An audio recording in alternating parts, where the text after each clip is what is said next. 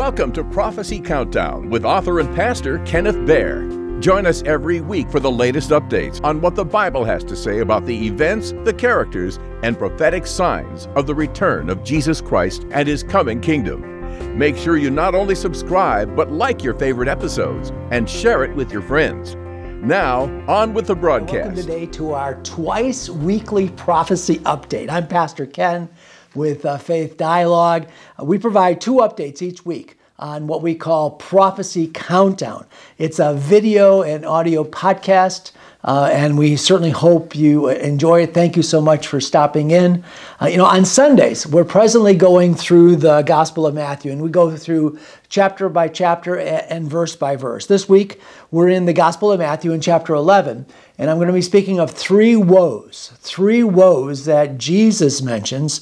Um, and then we're going to tie that in as well with the three woes that we see in the in the book of Revelation. Our Sunday messages premiere on Sunday at, at 1 p.m.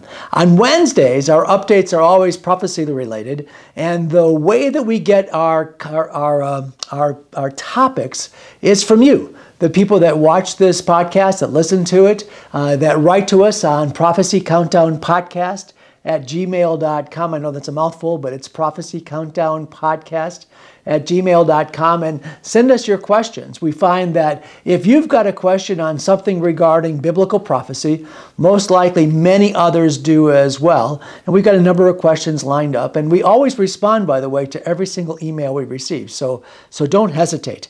Now, let's get into our lesson today, uh, which was from a multiple uh, number of people that were asking questions about the four horsemen of the apocalypse. Perhaps you've heard that term before. Many people have heard the term, uh, the four horsemen of the apocalypse, but they, they really don't know uh, much about it or where it comes from. Well, it's right from the book of Revelation. So let me read to you today. I think it's about eight verses in chapter six.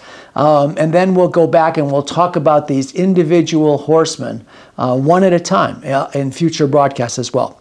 So these are the first four seals of the uh, first four of the, of the seven seals that begin in chapter 7. This is the very beginning, chapter 6. This is the very beginning of what we know as the tribulation. The first seal is the conqueror. Uh, here's, a, uh, here's a spoiler alert, also known as the Antichrist. Verse 1 Now I saw when the Lamb opened one of the seals, and I heard one of the four living creatures saying with a voice like thunder, Come and see. And I looked, and behold, a white horse. He who sat on it had a bow, a bow, and the crown was given to him. And he went out conquering and to conquer. Now, the second seal this is conflict on earth. Verse 3 When he opened the second seal, I heard the second living creature say, Come and see. Another horse, fiery red, went out and was granted to the one who sat on it to take peace from the earth and that people should kill one another, and there was given to him a great sword. Now, the third seal, scarcity on earth. This is the third horseman of the apocalypse.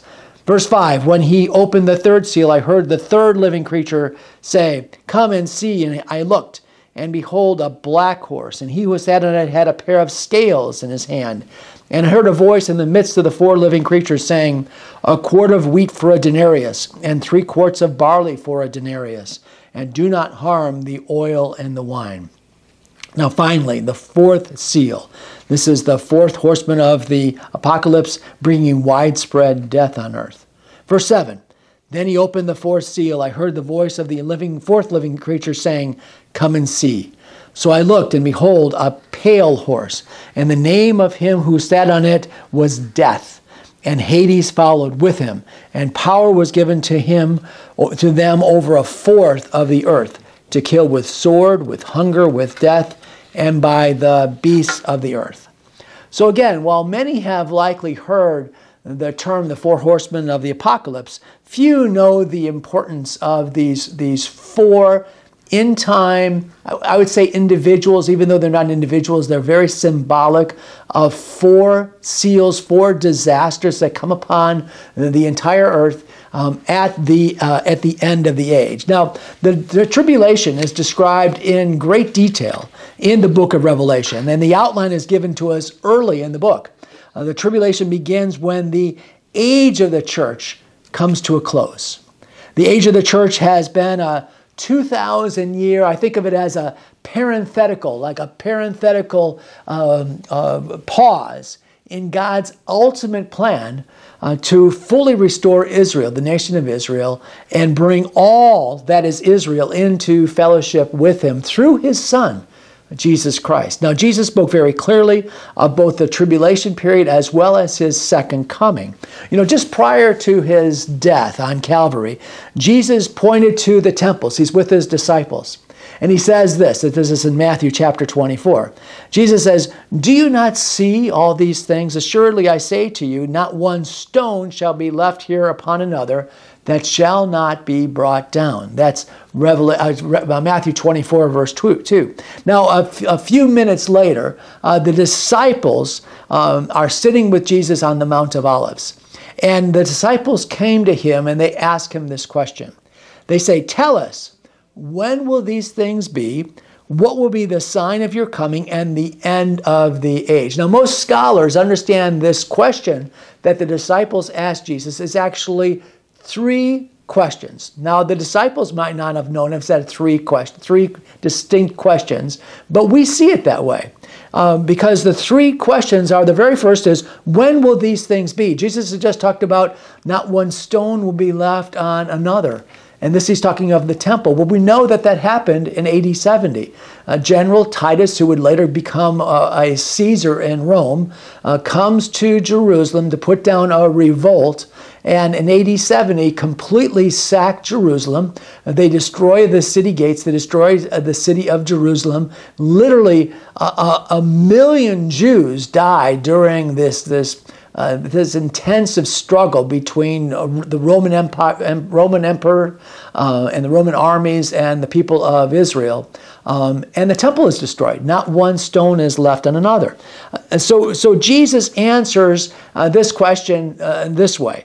Uh, so Jesus answered, he says, um, that that there you're going to take heed that no one deceives you. He's and then he goes on talks about deception a little bit more. Well, we believe that these the, Jesus goes on and actually is answering the second and the third question. He doesn't give any hint to when Jerusalem will actually be destroyed. Let me read to you uh, chapter uh, verses three through eight in uh, Matthew chapter 24, and we take a listen for the correlation uh, between what Jesus is saying in Matthew 24, an answer to the disciples' questions, and what we just read on the four, first four horsemen of the apocalypse. Jesus says this. He says, Take heed that no one deceives you, for many will come in my name, saying, I am the Christ, and will deceive many. Then he says, You will hear wars and rumors of wars. See that you're not troubled, for all of these things must come to pass. Then he says, Nation will rise against nation, kingdom against kingdom. There'll be famines, pestilences, and earthquakes in various places. These are the beginning of sorrows. The beginning, Jesus is saying, of this time of tribulation, this, this seven year period uh, of, of, of literally the most difficult time uh, that this earth has ever seen.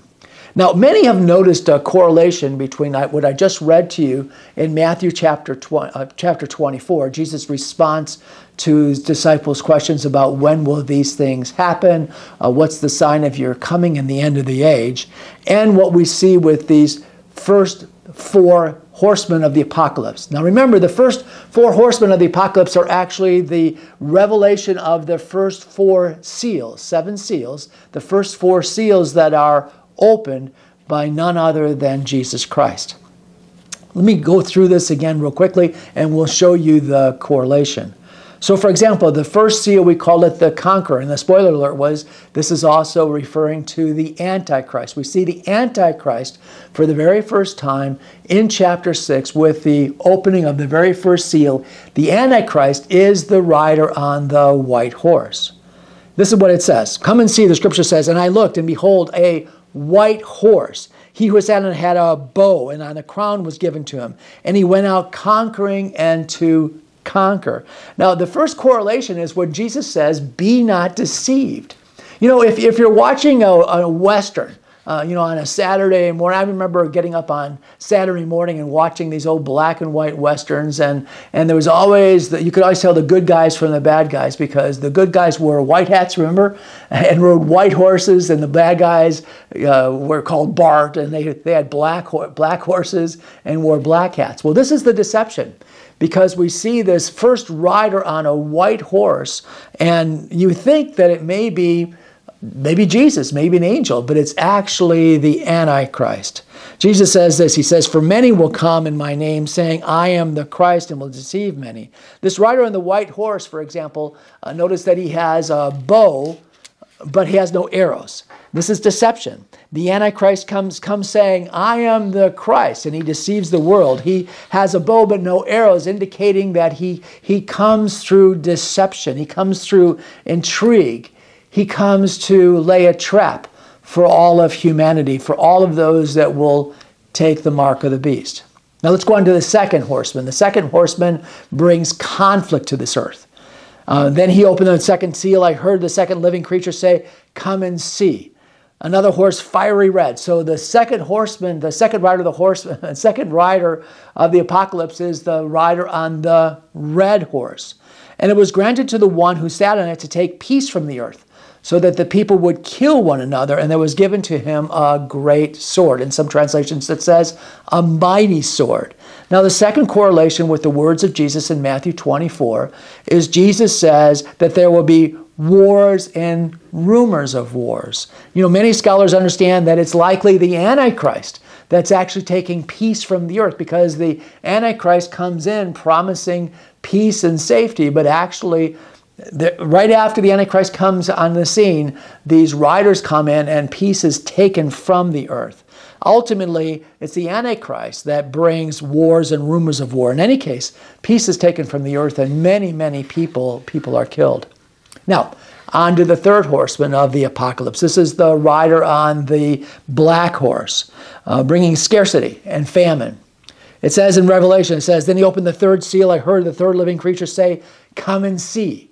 And behold, I, I, saw a black horse, and he who sat on it had a pair of scales on his hand. You ever, ever see the pictures of Lady Justice, and she has scales in her hand? You know, there's a there's a there's a weight there. We don't normally see those scales anymore because we have metric scales, but uh, in many parts of the world, still to this day, and for literally tens of thousands of thousands of years, uh, the way that uh, trade was done was through scales and they'd put some, some known weight on the other side, and they could weigh whether it was barley or wheat or gold or silver or whatever it was on the other side, this pair of scales. Uh, it, it, it signifies commerce. And I heard a voice in the midst of the four living creatures saying, A quart of wheat for a denarius and three quarts of barley for a denarius. Do not harm the oil or the wine. Now, we're not going to go into all of that, what it means, but it means that there's scarcity and huge inflation. People aren't able to afford uh, even more than a day's day's meal. Jesus speaks uh, in Matthew 24 of famines and pestilences and earthquakes in various places. That's Matthew 24, verse 7.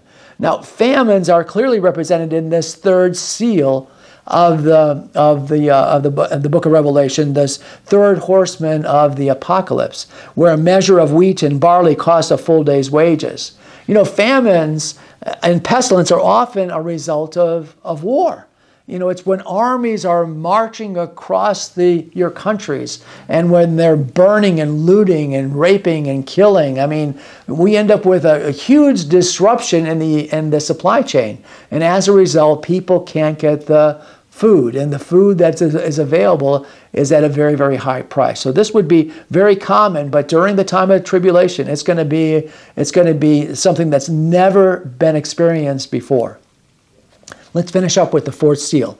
The fourth horseman, the rider on the pale horse. And this rider has a name, and that name is, is death. Then I opened the fourth seal. I heard the voice of a fourth living creature saying, Come and see. And I looked, and behold, a, a pale horse, and his name on it was Death. And Hades followed after him, and power was given to kill over a fourth of the earth to kill with sword, with hunger, and with death, and by the beasts of the earth. You know, this, this, this fourth horseman uh, is the only horseman, the only rider on the horse that has a name. and his name is Death. I don't know if any, I don't know if any mamas that want to name their baby Death. Uh, but this rider has a name, and his name is Death, and Hades follows him, uh, meaning this is this is utter destruction. It says one fourth of the earth. Now, one fourth of the earth today, there's about, give or take a few hundred million, about eight billion people on this earth. To kill a fourth of the earth would be 2 billion people, assuming there's 8 billion people um, when this happens. You know, earthquakes are mentioned a, a, few times in the Bible. But when we read these disasters, when we read these disasters that are that are given in the book of Revelation, we have to understand they're apocalyptic. apocalyptic meaning uh, they are they are huge disasters, disasters that have, have never happened before. For example, um, there's, a, there's an earthquake. There's a number of earthquakes in the book of Revelation.